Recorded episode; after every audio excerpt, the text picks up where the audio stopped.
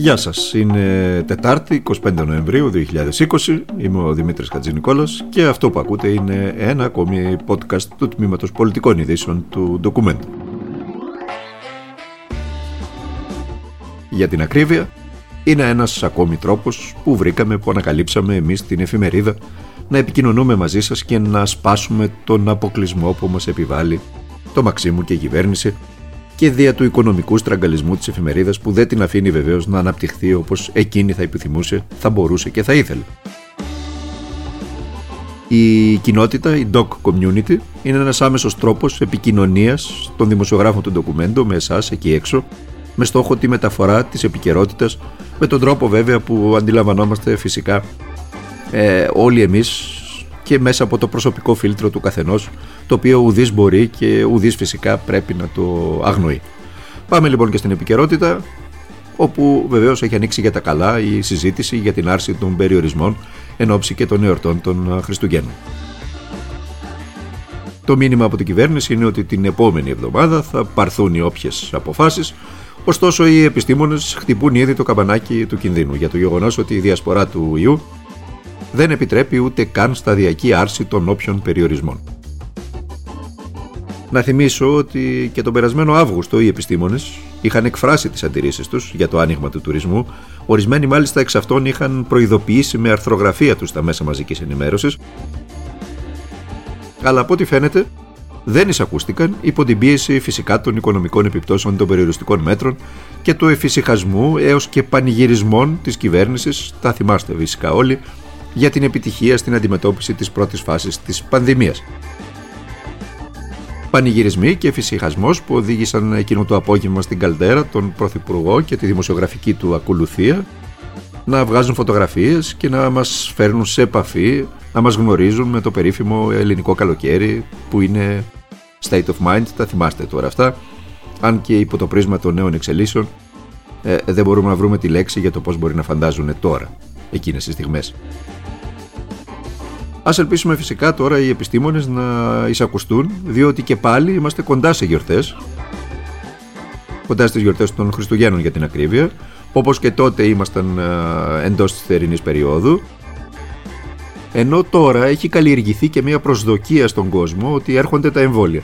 Προσδοκία που καλλιέργησε και καλλιεργεί η ίδια η κυβέρνηση συστηματικά, την ώρα όμως που ο Παγκόσμιος Οργανισμός Υγείας προειδοποιεί ότι έχουμε δρόμο ακόμη για τα εμβόλια, τα οποία θυμίζω δεν έχουν λάβει ακόμα ούτε την έγκριση για να βγουν στην αγορά. Η αλήθεια είναι ότι βρισκόμαστε ακόμα αρκετούς μήνες μακριά από τον εμβολιασμό ολόκληρης του συνόλου της κοινωνίας. Τουλάχιστον το 75% το οποίο δηλώνει στις πρόσφατες ε, μετρήσεις ε, κοινής γνώμης ότι θα εμβολιαστεί. Συνεπώς απαιτείται σοβαρότητα και πολύ προσοχή και κυρίως απαιτείται από την κυβέρνηση να αποφύγει να λάβει πολιτικές αποφάσεις που σταθμίζουν και άλλους παράγοντες άσχετους με την πανδημία και τις αντοχές του δημόσιου συστήματος υγείας. Το άλλο θέμα που εμένα με ενδιαφέρει είναι ότι ναι μεν πέφτουν τα κρούσματα αλλά δεν πέφτουν στους ρυθμούς που θα θέλαμε, εξακολουθούν και είναι αρκετά ψηλά τα νούμερα και επίσης είναι σε όλη την Ελλάδα. Η αίσθησής μου είναι ότι η μείωση είναι μικρότερη εκτός Αθήνας και Θεσσαλονίκης από ό,τι είναι στην Αθήνα και στη Θεσσαλονίκη. Ε, πράγμα που σημαίνει δύο πράγματα ή, και ότι τα μέτρα, εν πάση περιπτώσει το lockdown δεν εφαρμόζεται ή δεν ισχύει, δεν εφαρμόζεται όπως, θα όπως στην Αθήνα και στη Θεσσαλονίκη στις μικρότερες πόλεις. Και το δεύτερο είναι ότι, ότι ο, ο ιός είναι, είναι παντού τελικά, άρα ανα πάσα στιγμή οποιαδήποτε πόλη που τώρα δεν έχει κρούσματα μπορεί ξαφνικά από μια ατυχή σύμπτωση, από κάποιο περιστατικό να, να, να, να, να βγει στο προσκήνιο, πράγμα που το βλέπουμε συνέχεια ε, όλες αυτές τις μέρες. Και αυτός που ακούσατε ήταν ο καθηγητής, ο κύριος Βατόπουλος, ο οποίος λέει το αυτονόητο, ότι τα νούμερα παραμένουν εξαιρετικά υψηλά. Λέει όμως και κάτι άλλο, ότι παρατηρείται μια κάμψη ή μια σταθεροποίηση για την ακρίβεια στα μεγάλα αστικά κέντρα της Αθήνας και της Θεσσαλονίκης, κάτι το οποίο δεν παρατηρείται στην επαρχία και ο ίδιος το αποδίδει στο γεγονός ότι οι κάτοικοι της επαρχίας συμμορφώνονται λιγότερο στα περιοριστικά μέτρα. Σε παγκόσμιο επίπεδο πάντως η κατάσταση είναι η χειρότερη από ποτέ. Η χειρότερη από τότε που εμφανίστηκε ο ιός. Οι περισσότερες πάντως μολύνσεις που διαγνώστηκαν παγκοσμίως από τη 16η έως την 22η Νοεμβρίου εντοπίζονταν στην Ευρώπη. Μιλάμε για 1,7 εκατομμύρια ανθρώπους και πάνω από 32.600 θανάτους. Παρά πάντως τα δραματικά νούμερα, ο Παγκόσμιος Οργανισμός Υγείας επισημαίνει ότι η πανδημία δείχνει μια σχετική επιβράδυνση στην Ευρώπη και την Νοτιοανατολική Ασία, ενώ σε Βόρεια και Νότια Αμερική η κατάσταση παραμένει τραγική. Και ξαφνικά βεβαίως, για να περάσουμε σε ένα άλλο θέμα, μπήκε στη ζωή μας και η περίφημη έκθεση Πισαρίδη. Για την ακρίβεια, ξαναμπήκε στη ζωή μας η περίφημη έκθεση Πισαρίδη, η οποία μόνο ξαφνική δεν είναι και μόνο ξαφνικά δεν είναι όσα συμβουλευτικά θυμίζω προτείνει. Για παράδειγμα, η ιδιωτικοποίηση της επικουρικής ασφάλισης, του τρίτου δηλαδή πυλώνα, ήταν ένα από τα βασικά ιδεολογικά και προεκλογικά προτάγματα του κυβερνώντος κόμματος.